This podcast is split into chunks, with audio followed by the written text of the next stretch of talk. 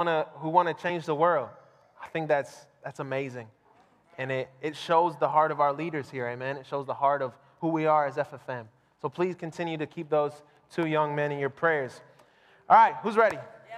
All right, turn with me in your Bibles to Exodus chapter 14, verses 21 and 22. For those of you who may not know, we're in a sermon series titled Red Sea Revelations. And this sermon series was birthed out of the wrestling we face with circumstances, the wrestling we, we face with tragedies. You know, we, we all go through some things that aren't fun, amen? And we're wrestling that question God, what are you doing in this circumstance? So, if you guys are there with me, we're going to continue this series as we go through the story of the Red Sea verses 21 and 22. Here we go. Then Moses stretched out his hand over the sea, and the Lord drove the sea back to a strong east wind all night and made the sea dry land, and the waters were divided. And the people of Israel went into the midst of the sea on dry ground, the waters being a wall to them on their right hand and on their left. Let's pray. Father, thank you so much for the reading of the word. I pray, God, that we receive this word in our hearts and apply it to our lives. Holy Spirit, come and take over. In Jesus' name, everyone said, I love this story of the Red Sea. As a matter of fact, I've always known about this story since I can remember because I used to watch this movie uh, called The Prince of Egypt. Did anyone else watch The Prince of Egypt? We got, we got some people in the room. That used to be my favorite movie. Like, I used to love it so much, I don't even remember this, but supposedly, according to my parents, I would take off my shirt and put it on my head and let it fall like Pharaoh did in the movie and I would always be yelling, "Let my people go," stuff like that. I don't, I don't remember that, but it's probably true. Um, but it's just super cool. Like this has been a cool full circle moment for me, just knowing. Uh, you know, I loved that movie as a child, but come to find out, as I began to build a relationship with God, it's so much more than a movie. It's a story that's life changing, and not only life changing, but it's been a story that for thousands of years has touched generation after generation an amazing reminder that our God is a miracle worker. Amen? And He's still doing these miracles today.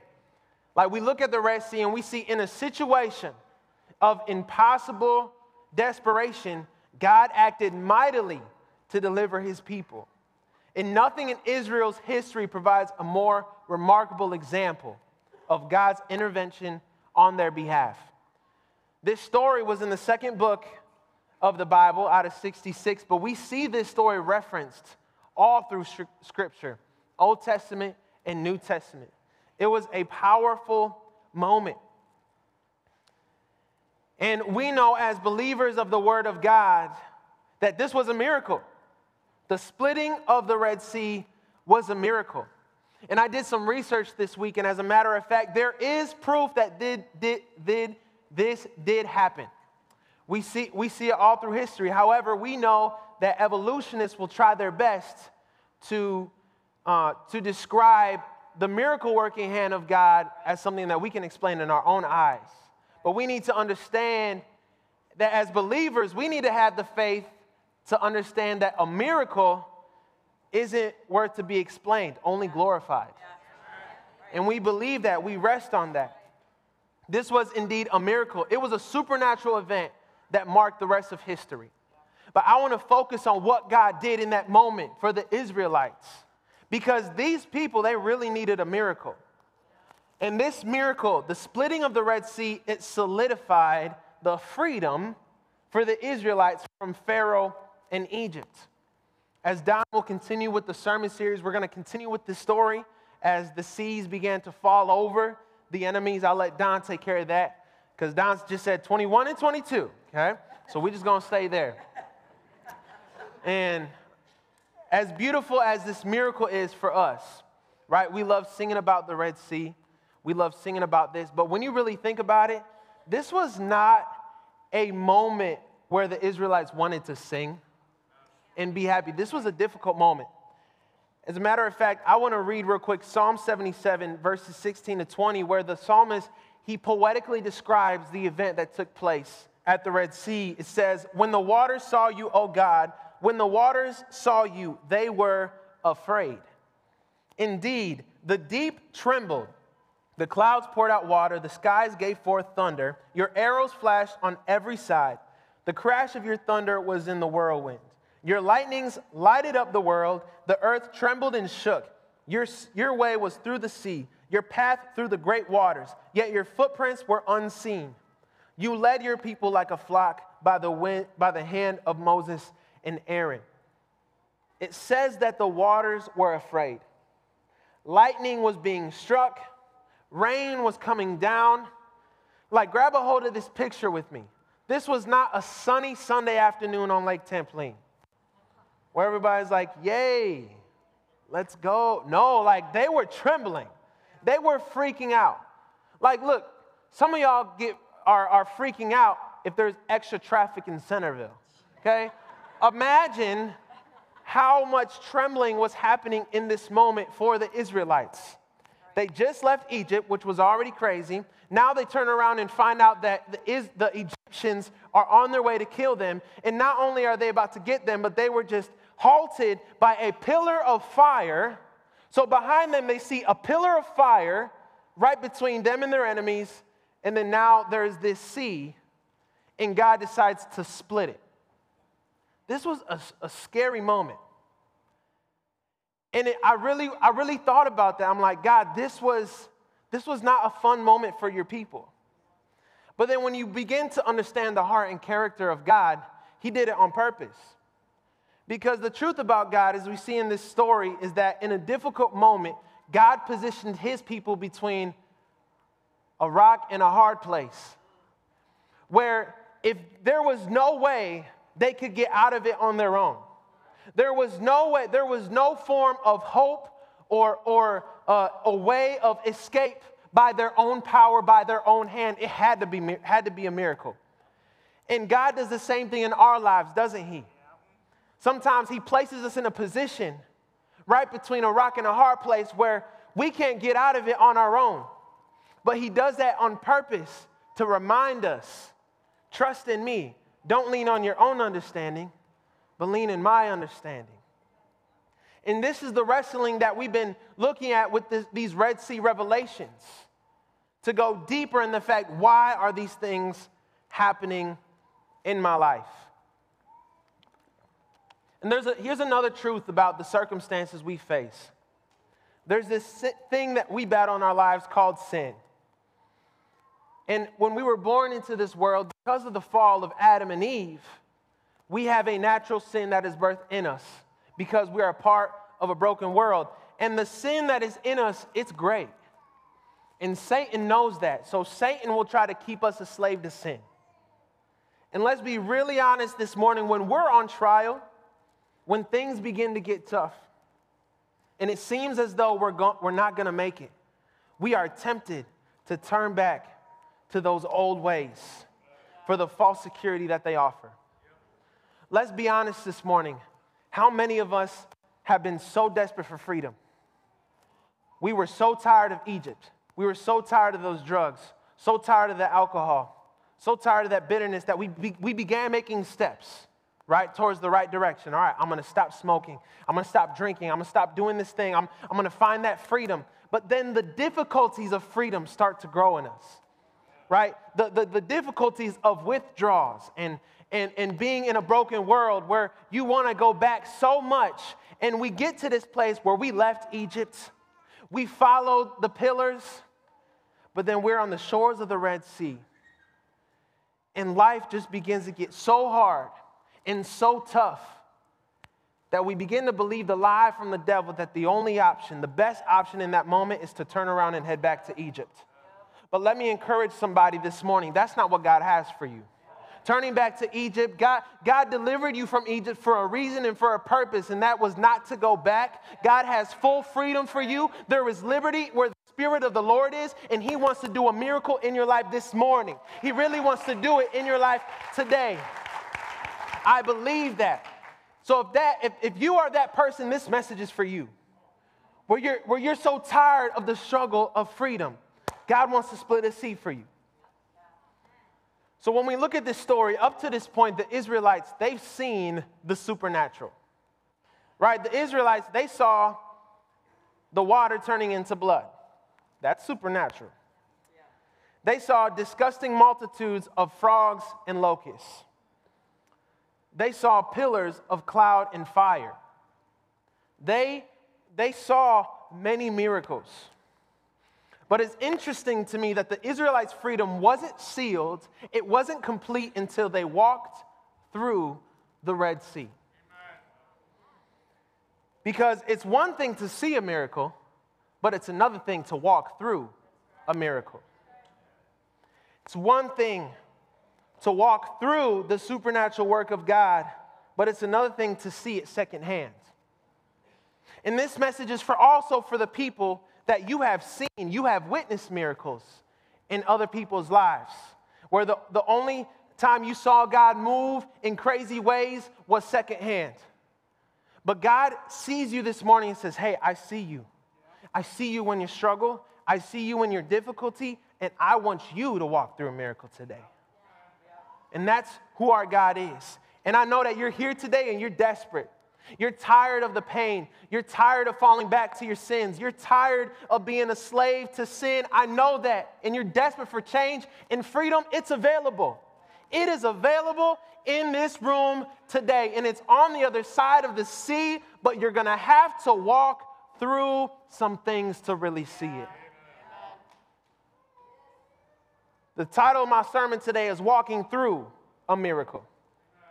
It's one thing to see it, it's another thing to walk through. And I believe that a shift is happening in the church. I believe that God is revealing himself to us more and more. And he even said it the sooner, the closer we get to the last days, I will reveal myself more and more to you. I believe that a shift is happening today. And miracles are happening. But the question of it is this what is your position? In the miracle? Are you in a place where you're ready to receive the miracle as a blessing? Because here's another truth about this story. For one group of people, this was a gateway to freedom. But for another group of people, this was their graveyard. There were two outcomes at the Red Sea life and death. And for us to really embrace this miracle as a gateway, we're going to have to embrace some things this morning. And please walk with me as we journey together through this story and as we embrace some things about the Red Sea. You guys still with me? So, the first thing we need to embrace is that the miracle was unexpected. Turn to your neighbor and say, The miracle. Let's try that again. Come on. Y'all do this with Don. Do it with me. Come on. I know I'm not dying, but come on, let's try it again. Turn to your neighbor and say, The miracle, was unexpected. Thank you guys so much. I appreciate it. This was an unexpected moment. The Israelites were not expecting the Red Sea to split, they weren't. The miracle consisted them of walking through the Red Sea. Have you guys ever been in a place when you asked God, why are you letting me go through this? You ask God, I prayed for a miracle and this is the best you could give me? This is all you got? Like, come on now, let's, let's be real. This, this is a really honest and transparent sermon series. Many, of we have been there. But let me even take it deeper. Have you been there when you're actually faithful to God? Because it's one thing to mess up, be dumb, and embrace the consequences, but it's another thing when you're faithful. When you go to God and say, I've been faithful to the worship team every week, I've been faithful to youth group and children's ministry every week, and I'm still struggling with this. God, I've been faithful to my spouse and we're still heading towards a direction of divorce? God, I've been faithful. Isn't it difficult, church, when you are being faithful, but you're not seeing the fruits of your faithfulness? This is an honest place. It's an honest place that many of us have been in. It. It's hard because then you begin to doubt. You begin to doubt in God's goodness. You begin to doubt in His faithfulness. And you begin to have ask the question is He even there? Is He even working? Is he really moving like he says he would? we begin to doubt. But this is why it's so important to understand who our God is. Whenever I'm in this place, I have to go back to this verse, Isaiah 55, verse 8. For my thoughts are not your thoughts, neither are your ways, declares the Lord, my ways. Here's the problem we forget that He's in charge,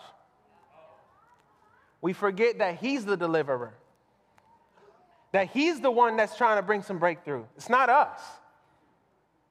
So, through that, if for us to believe, God, I'm to let you deliver me, we're to have to submit to his process of healing and deliverance. Because I was thinking about it, and I was like, man, we have, we put more trust and faith in the Amazon delivery truck guy than in God. Let me explain. For all the ladies in here who use Amazon Prime, guys use it too, but wow, just love it. So, what do you do? You go on there, and you see your makeup. I'm, I'm, this is hypothetical, right? Go on Amazon. this is not about anybody. You go on to Amazon, you see that, that, new, that new fresh brown shirt that you want to buy and wear at church. And you go to the cart, right? And it says, and it says, I love you. The expected delivery is, well, a week, right? Five to six days. So you say, Sounds good. I will wait for five days. I will wait for six days. I made my order, so I trust that it's to be delivered here. But when you think about it, you don't care if the delivery man is to come to your house on M66, M86, or Schimmel. You don't care. What do you care about it? As long as it arrives at my doorstep, right? So, how come when we pray to God for deliverance, we get violated, offended by his way on the journey towards deliverance.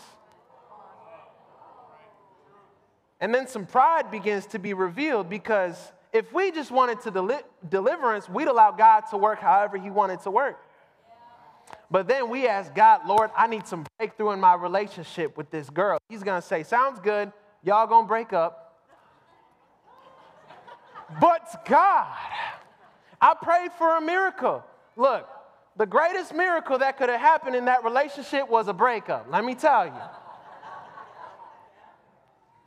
But that's the thing. The reason why we have this mindset is because we want a miracle that will keep us from pain.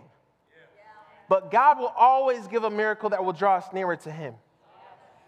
This is the God we serve. And it's hard because, just like Don said weeks before that, we worship the, the life that's comfortable. We worship the pain free life. And we start walking with God and say, you know what? I want to be like those Christians. As soon as I start living for God, all of my problems are going to wash away in the sea of forgetfulness. And I'm not going to have to worry about anything anymore. But the truth is, in some areas, it gets harder. But we need to remember this truth about God in his process of miracle working. That God he doesn't, his goal in a miracle isn't for comfort. His goal is for us to get closer to him. His goal for a miracle, he, do, he doesn't want to just free us from pain, he wants to free us from sin. And 99 point, actually 100% of the time, the process of finding freedom from sin will usually include some pain because we're battling our flesh. We need to start asking the right questions in our suffering, church. What if the toughest situation you're currently facing is the greatest miracle you need right now? I want to share a quick story about uh, our friend Zach Reed. Where's Zach? Everyone turn and wave to Zach and say, Hi, Zach. See, we're a family. This is normal here at Firm. So, I want to share a little bit of what Zach uh, sent me this week because it's actually really cool. As this is how this is how the Holy Spirit works, guys. He does it like through the community as I was preparing my message and as I was working on this point right here, I get a Facebook message from Zach. And for those of you who don't know, Zach, he has had five heart surgeries. And one of them was full open heart. Right? First of all, can we just give a hand to the Lord for his protection over Zach for all those surgeries? So, Zach has battled with these surgeries, right? So Zach messaged me and he said this Before I went in for my third heart surgery, I kept saying, I don't need surgery. God will fix it. That's what miracles are for. When I didn't realize the actual miracle was the doctor he placed there in my life to fix it for me. So many times we're focused on miracles not involving suffering that we lose track of the fact that it can look like someone or something we don't even expect. That was a good word, bro. And I believe the Holy Spirit is speaking to us as a church family on this topic of miracles and trusting God's process. Because in Zach's mind, on the front hand of the issue, what was his goal in the miracle? To not have any pain. God, if you are who you say you are, just by the snap of a finger, I don't want to have this heart problem anymore. But what was God's goal in the miracle? To place Zach in a position where he can trust God and trust Him that He will provide the right doctors to take care of his surgery. And I promise you that Zach probably has gained more trust and closeness to God through the surgeries. We need to trust His process. And many times, church, another thing about the miracle, the miracle is usually way more practical than we think. There was this joke that I learned when I was young. Um, there was this guy, he was drowning, all right? and he's in, he's, he's in the ocean, he's drowning, and he's, he's fighting for his life in this water, and he's praying, God, I need a miracle. Save me. Save me. I'm about to drown. Save me, God. And then, and then a, a speedboat drives by and sees him drowning. The fisherman on the boat says, Hey, you're drowning. Can I give you a hand? And this man drowning said, Nah, I'm good. God's going to save me. So then the, the driver's like, Okay, let me just Leave him be then. So this guy's drowning. He's like, God, I need a miracle. God, save me from this water. And then, and then a pontoon comes by, right? And they're like, hey, I see you drowning. Like, let me help you. And it's like, nah, I'm good. Keep doing your boat thing. God's going to save me. Then this man, he's, he, he's tired of swimming. He gets a cramp. He starts going down into the depths of the ocean and he sees a scuba diver. And this scuba diver is like, hey, right? It's a joke, right? Because you can't talk underwater. but just remember it's a joke. He's like, hey, let me help you up. And this guy drowning pushes him off and says, nah, I'm good. God's going to save me. So then this man ends up dying. So he goes up to heaven and sees God and he says, God, what's, what, what's wrong with you? God, I pray that you would save me when I was drowning. And God said, You idiot. I sent a scuba diver and two boats for you, and you said no. And when I thought about this joke, I'm like, dude, we do the same thing with God. Where we're like, God, I want freedom from this depression. I want freedom from this mental illness. But then we're too, we're too good to go to counseling. We're, we're too busy to go out with one of the elders' wives to talk about this. Oh, God, I want to find freedom from this pornography. But then you don't want to miss out on your YouTube subscription so you won't get covenant eyes. Covenant eyes is a tool that God is using to set people free, but you're too good for it. No, God, I want a miracle. Come and just take away this desire right now. But oh, I'm too good for 12-step programs. I don't want to I don't want to do that. Guys, listen, there are God provides things practically to meet us where we're at and help us on the process of freedom. And it's okay, it's okay to go and talk to somebody about your problem. It's biblical. As iron sharpens iron, we walk together. We need to position ourselves, church, to receive the miracle as a blessing and not as a curse. Because if you think the miracle is a curse, you will never walk through it in faith. You will actually walk from God.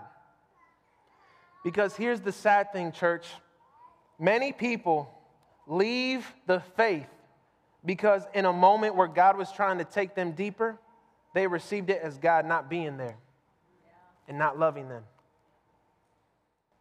We need to trust his process and we need to trust the outcome because it takes faith and maturity to believe that no matter the outcome of, uh, the outcome of my prayer, I'm going to trust and believe that God's going to deliver me. and the Israelites were in the same position at the Red Sea, where they had no idea what they were getting themselves into walking across that Red Sea, but they had to trust.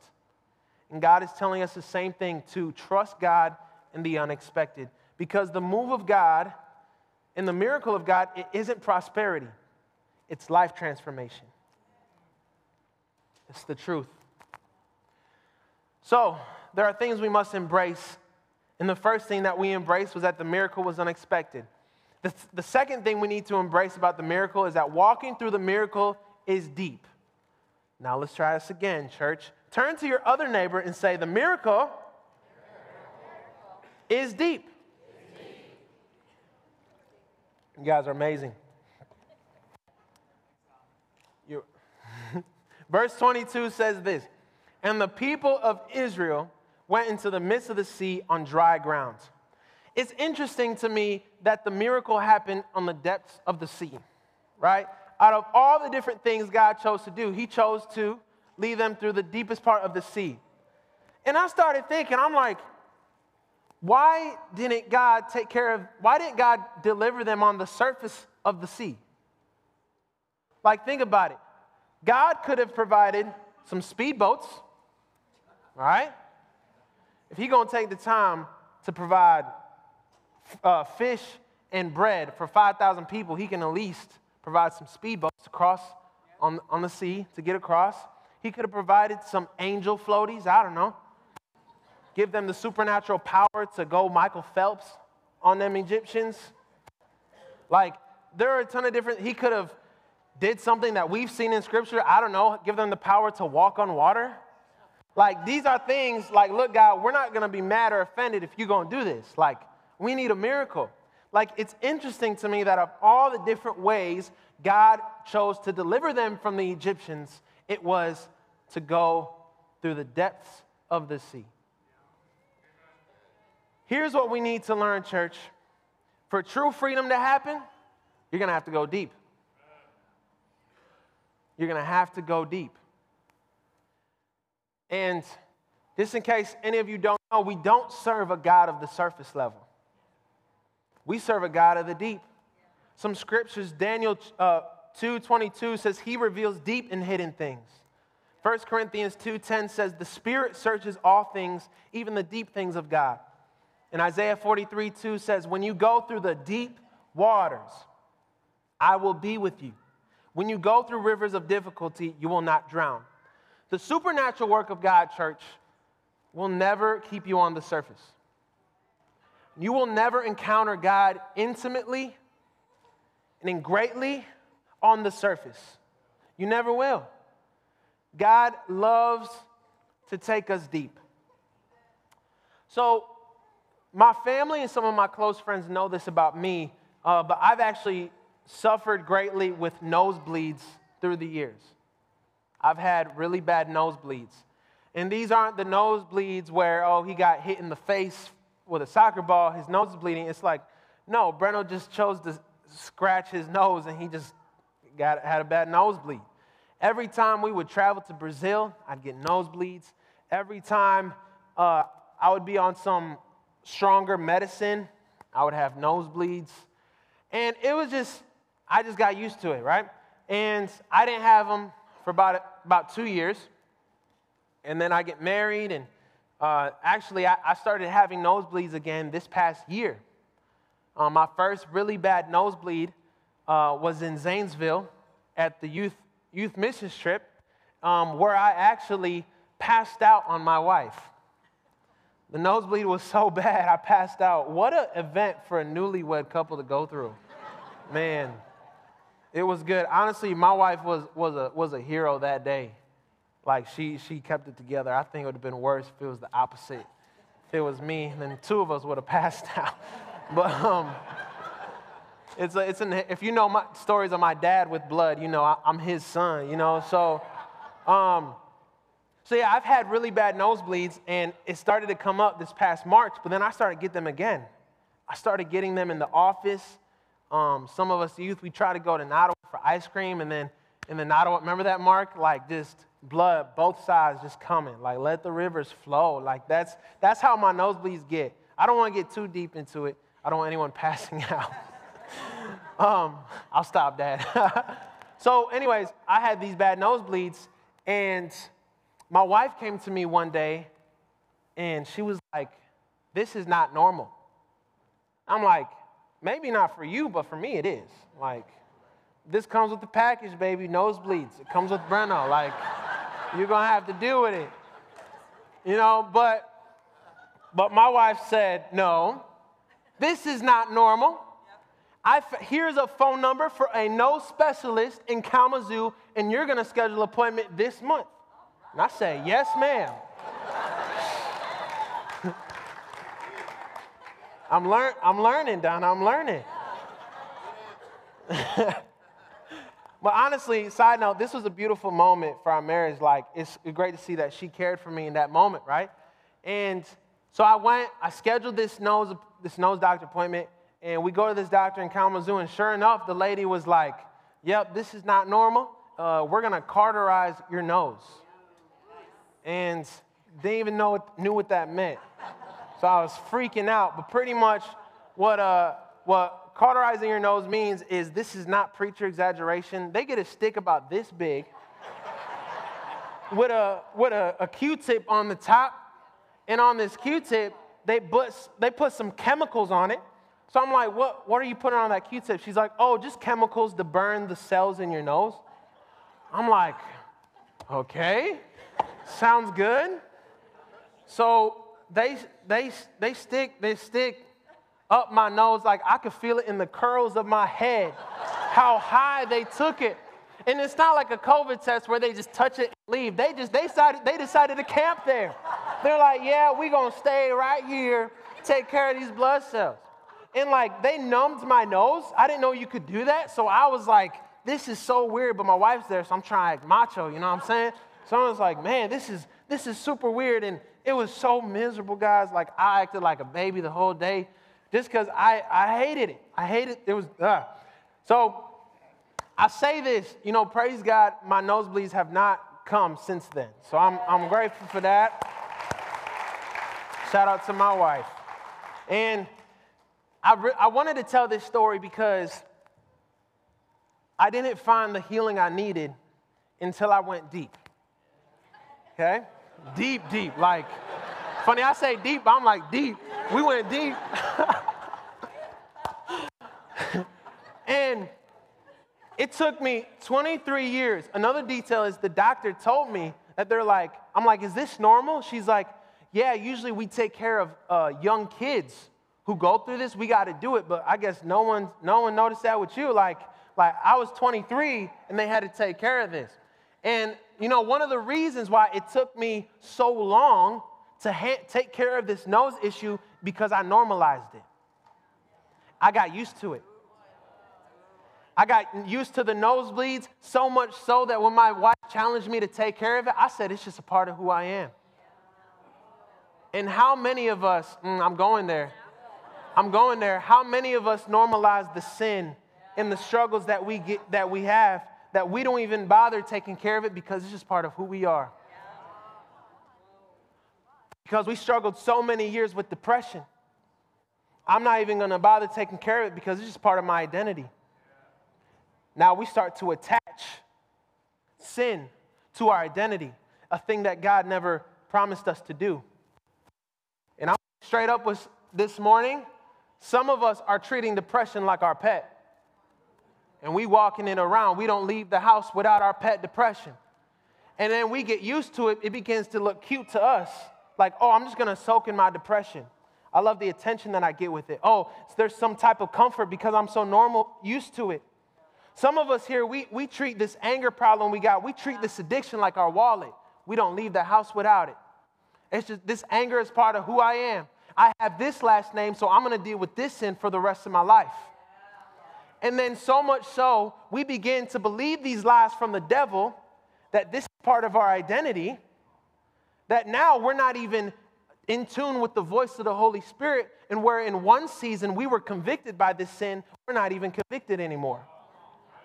And when you get so deep into a sin, when you normalize it so much, you want to say, oh, God is not helping me anymore. No, you're just not convicted anymore. And you will get to a place that you cross that line of battling with sin and living in sin. It's so normalized. I'm not going to take care of it. But I want to encourage somebody today. I want to call someone up today and say, that is not what God has for you. Because that depression that you've been struggling with, it was handled on that cross.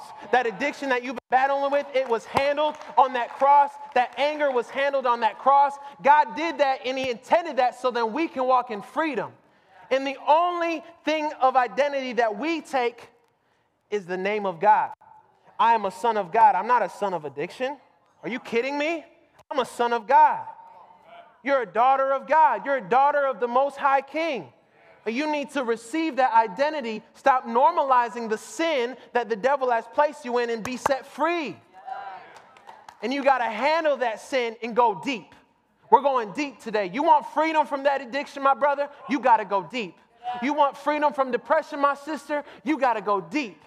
You want freedom from that bitterness and unforgiveness? You have to go deep. And we're standing here on the shores of the Red Sea and open up your hands to God and say, God, I'm ready to go deep. And He will take you to the place where you're going to handle and take care of some deep things. Deep things like what? Forgiveness. Forgiveness doesn't happen on the surface, that's some deep stuff. What else? Confession.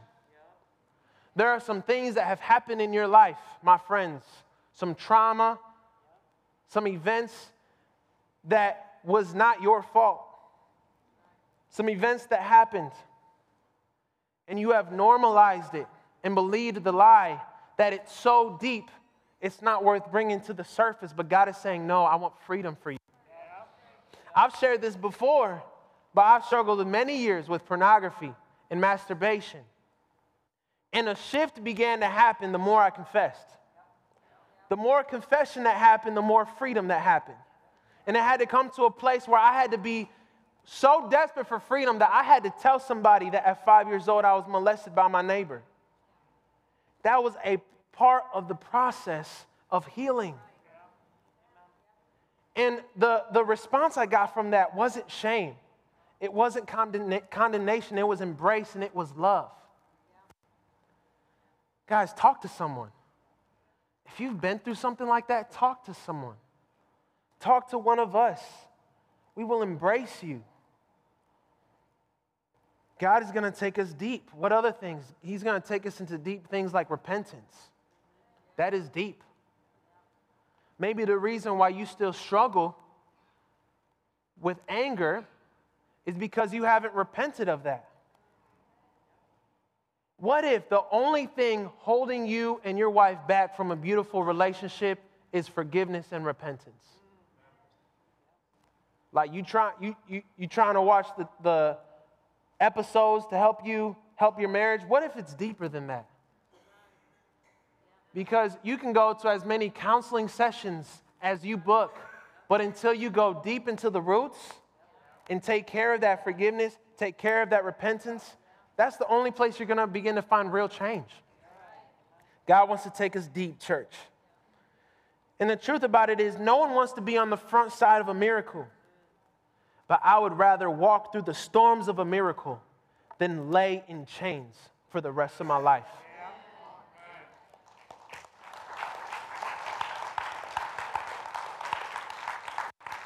And I just stay, I, I leave that with a question How desperate are you? I was desperate for freedom. I wanted a pure marriage. I didn't want that sin, that nasty stuff to fall into my marriage. I was desperate. I was tired of feeling empty. Are you desperate this morning? Are you desperate for that freedom? Because it's available. You're going to have to go deep. So, there are some heavy things that we're revealing this morning at the miracle. But the beautiful thing is, it's a miracle. So, on the other side is a beautiful thing. So, please continue to walk with me. So, so far, we've revealed and embrace that the miracle was unexpected and the miracle was deep. The third thing is walking through the miracle revealed commitment. Let's try it again, church. Go to your other neighbor and say, The miracle revealed commitment. So the Red Sea was a moment of no turning back. Stepping into the Red Sea was a step into full commitment to God's plan. Right? So they just they just experienced a miracle, like a supernatural event that was unexpected. They're like, this is weird. Right? And now they see the bottom of the Red Sea, a place that they'd never been before. And in that moment, they had to make a decision. Am I going to step into this sea? Or am I going to die and go back to Egypt. It's interesting to me. In this moment, there was not a lot of options. Like, you either walked through the Red Sea or you got killed by some Egyptians. Like, decide fast. Like, you had to make a choice in this moment. It's interesting, the Red Sea, walking through the Red Sea, that was a choice that they made because the Red Sea could have split open, and Moses was like, nah, I'm good. I give up. But no, it had to be a choice of like, okay, in this moment, I'm going to commit myself to the hand of God. And at the Red Sea, what I have learned from this point right here is that at the Red Sea, there was no room for compromise. All right? No, God, I see that. I see that the Red Sea split. Good job. But like, can we here, why don't you just close the sea again and let's go talk to Pharaoh and settle like an agreement for us to like be a slave part of the week and not be a slave. Yeah. Or it's like, okay, cool, God, like, great job, the Red Sea thing, I like it. But what if we try to, a gateway to go across the Red Sea and just hide in the bushes for a week? You know, there was no compromise in this moment. You either walked through or you didn't. And here's what I began, began to see, church. God has been splitting some Red Seas for us. God has been splitting some Red Seas in your life. But it's up to you if you're going to walk through it. And there has never been a greater time to get right with God. Here's why. Like I said, God's been splitting some seas for his people, but there is a group of believers that have been missing out on the miracle because they are too worried about missing out on the world.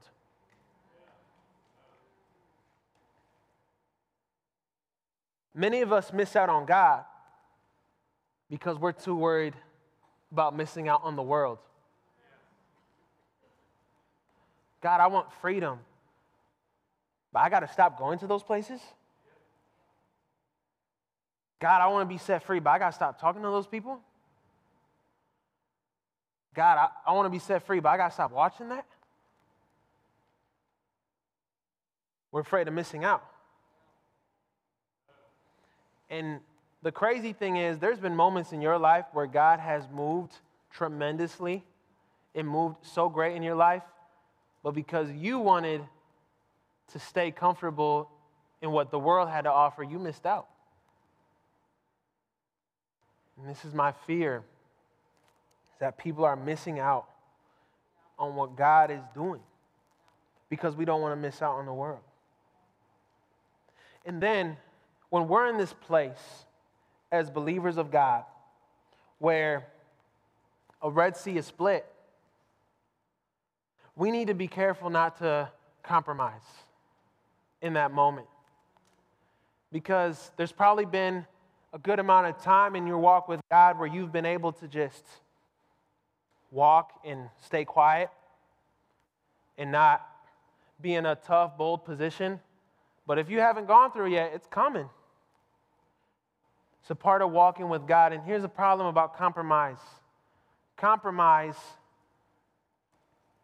is an offense to the Word of God, and it's an offense to, to God Himself.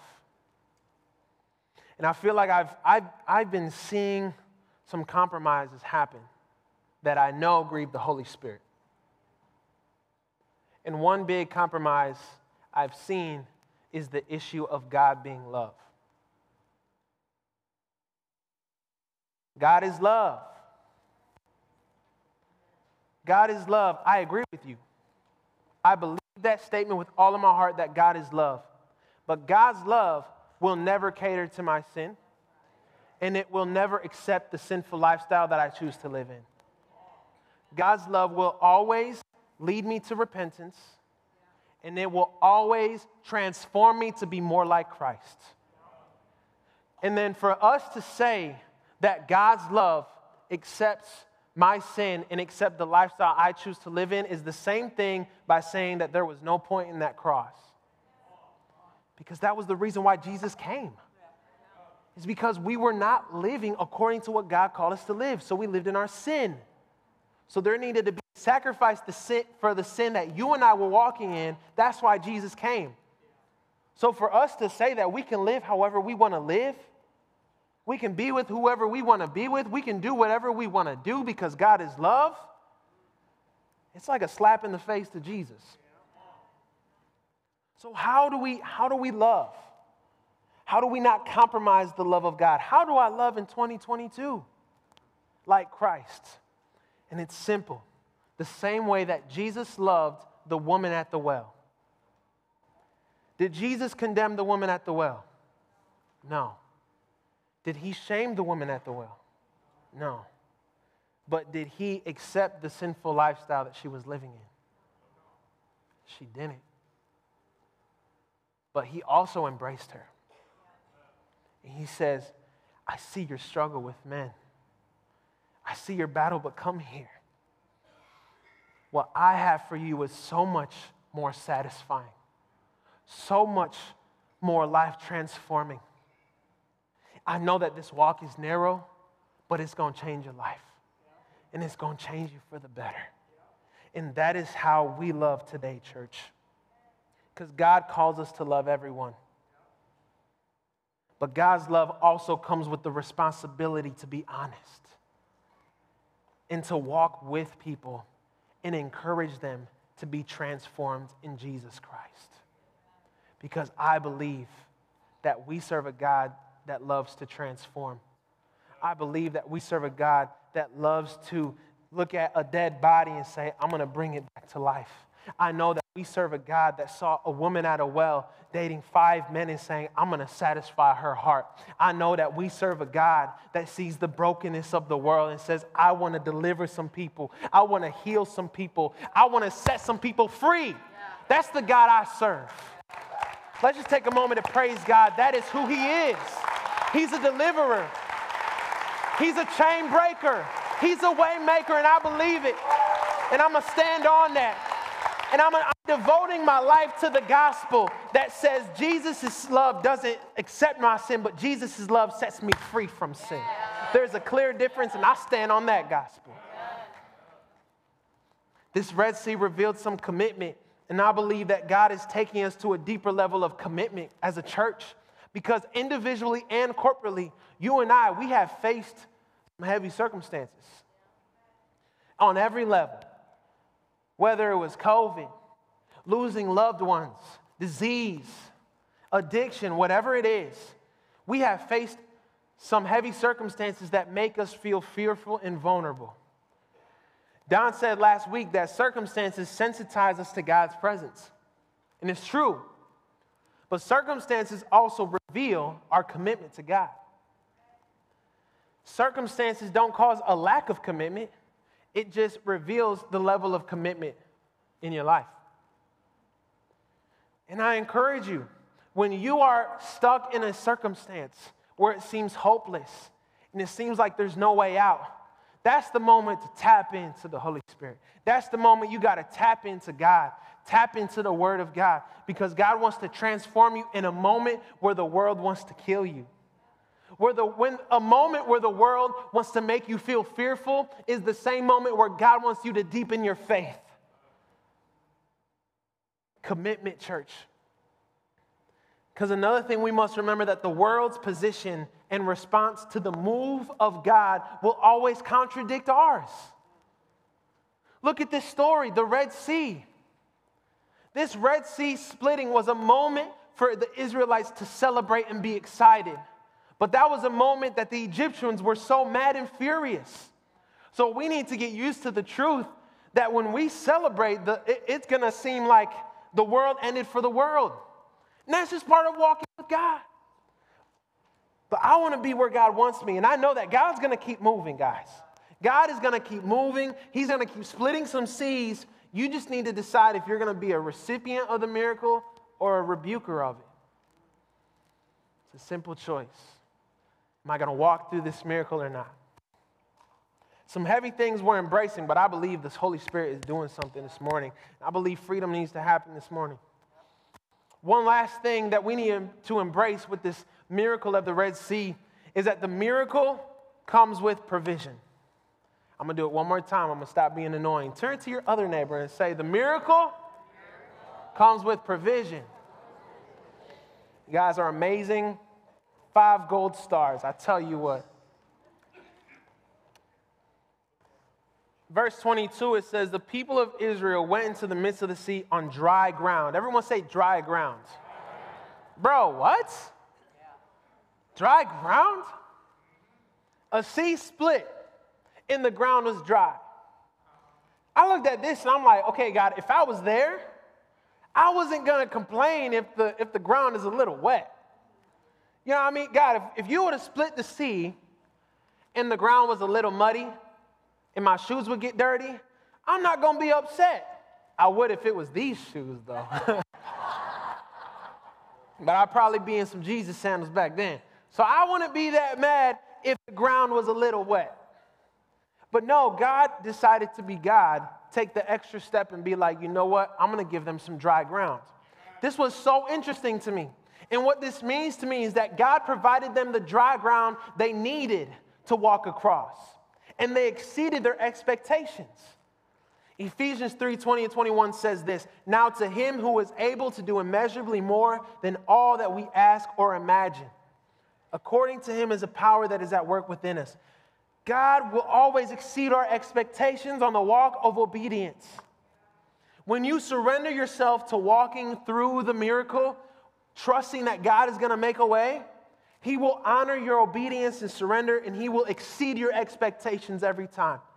I know that we're talking about some deep stuff this morning, like forgiveness, repentance, and not compromising the Word of God. But when you choose to walk on that narrow path, everything you need plus a little extra is going to be there for you.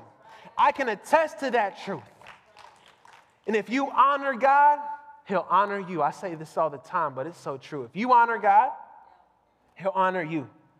If you do your best in life to please God, to honor Him, you're going to see some honor in return. And I believe, I believe that this was a beautiful moment. It doesn't say this specifically, but how I interpret it is like, wow, how beautiful is it of that, you know, God saw his people's faithfulness in this moment to trust him and to walk through the Red Sea. And I see God honoring them by providing the dry ground that they needed to walk across. The provision of dry, dry ground is a moment of God exceeding our expectations. And not only will you get through the miracle, but you're going to experience His goodness and His provision, and you're going to grow through it.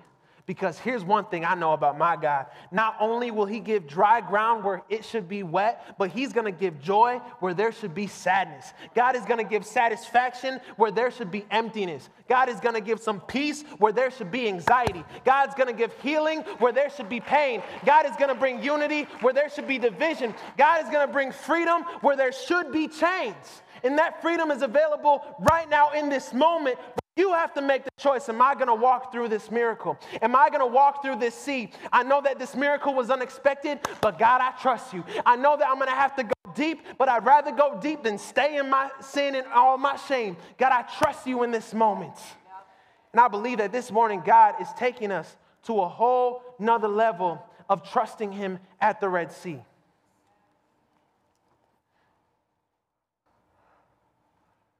Such a beautiful story of God's mighty hand on his people. In a situation of impossible desperation, church, God acted mightily to deliver his people. And nothing can change that.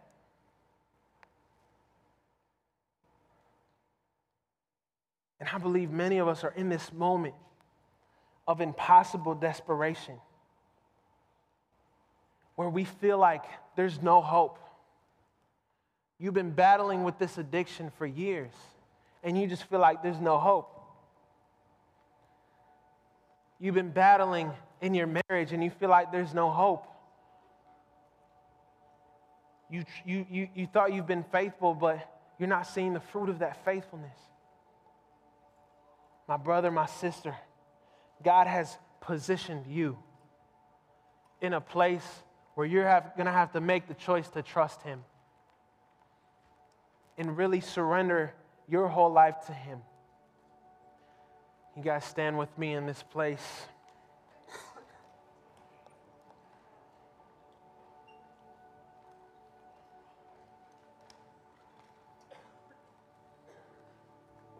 I believe God is moving in this place. I believe that there is a new level of freedom and liberty available right here, right now. And just as the Red Sea split, they had to move fast. When that Red Sea split, Scripture doesn't say they encamped in the middle of the sea for two weeks and took their time. What does Scripture say?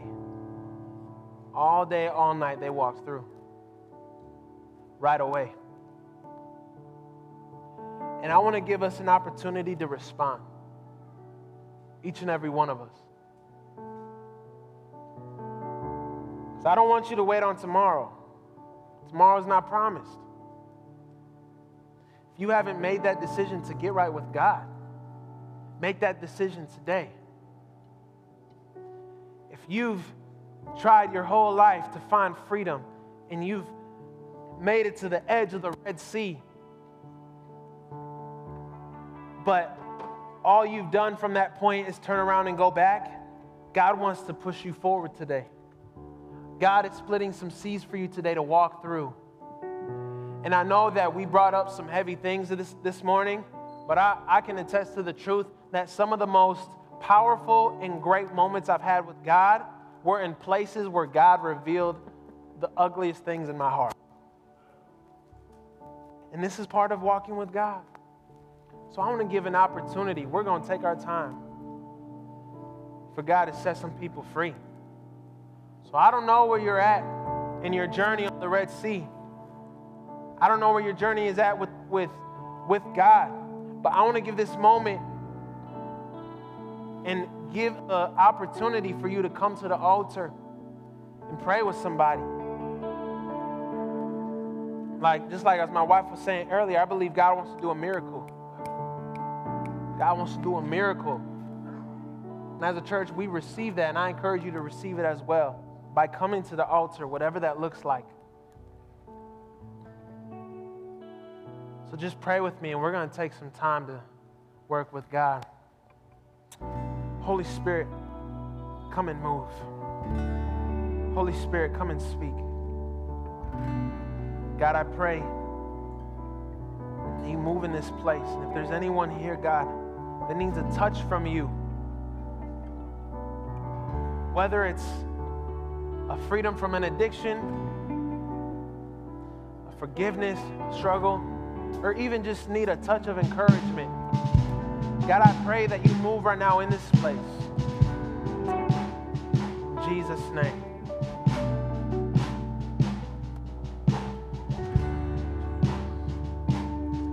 When the road runs dead, you can see way I don't. And it makes no sense. You say that's what faith is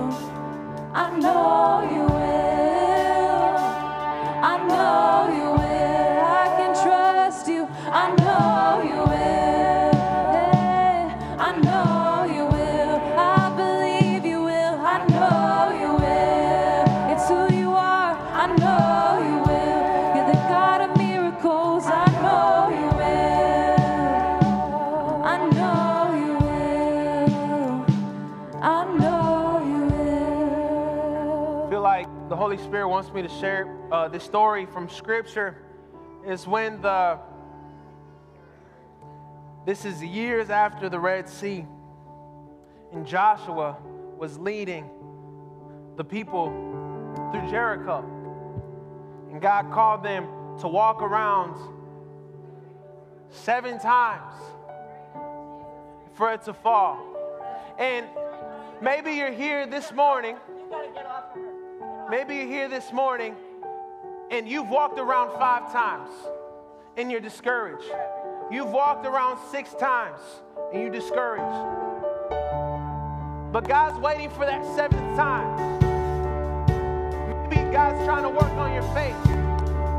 I know you've walked through four, five, six times, but the walls didn't come down until that seventh time. The walls didn't come down until seven you're so close to that freedom from vaping? What if you're so close from that freedom? What if you're so close to that breakthrough? Well, you just got to walk around one more time. What if you're so close? So we're going to sing again. We're going to take some more time. What if you're this close to freedom? Let's sing that bridge. You pulled my heart from Egypt. You carved the road through. Hey.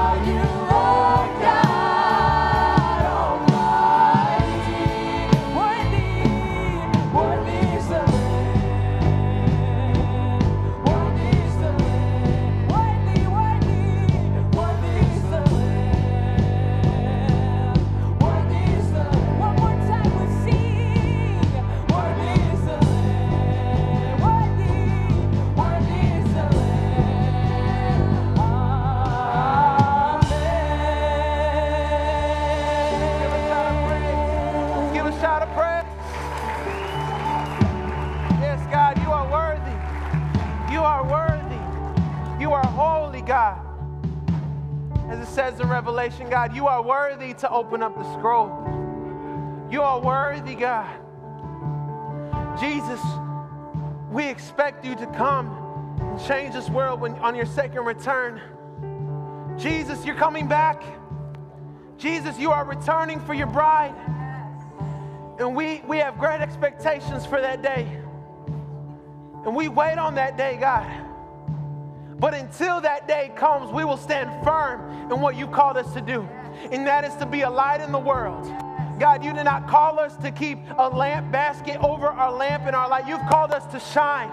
God, you have called us to love those who are unloved. You have called us to clothe those who needed something on their back. That's what you've called us to do. We are your church, God. And we will not wait for the church next door to do it. We're, gonna, we're not going to wait for another religion to get radical and passionate. We're going to come in the front lines and say, We have a mission. Matthew 28, God, you've given us a, vi- a mission to preach the gospel, to make disciples in all nations, God. And we will continue to do that, God, until your second return. God, I just want to take a moment and pray for Firm Foundation Ministries. I pray that you take us to a new level of revival. I pray that you take us to a new level of worship, that you take us to a new level of prayer, that you take us to a new level of prophecy and, and the gifts of the Holy Spirit. I just pray protection over this ministry from the works of the enemy, God. I pray for this church, God. I pray you take us deeper, God.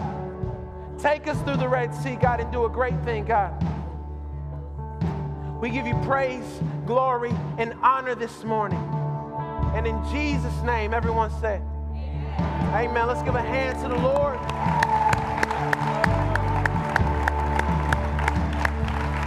Amen. We're gonna wait. We're gonna have the altar available if you'd like to come and still do some work with God. But if not, thank you so much for joining us, worshiping God, and we will see you next week. Have a great day.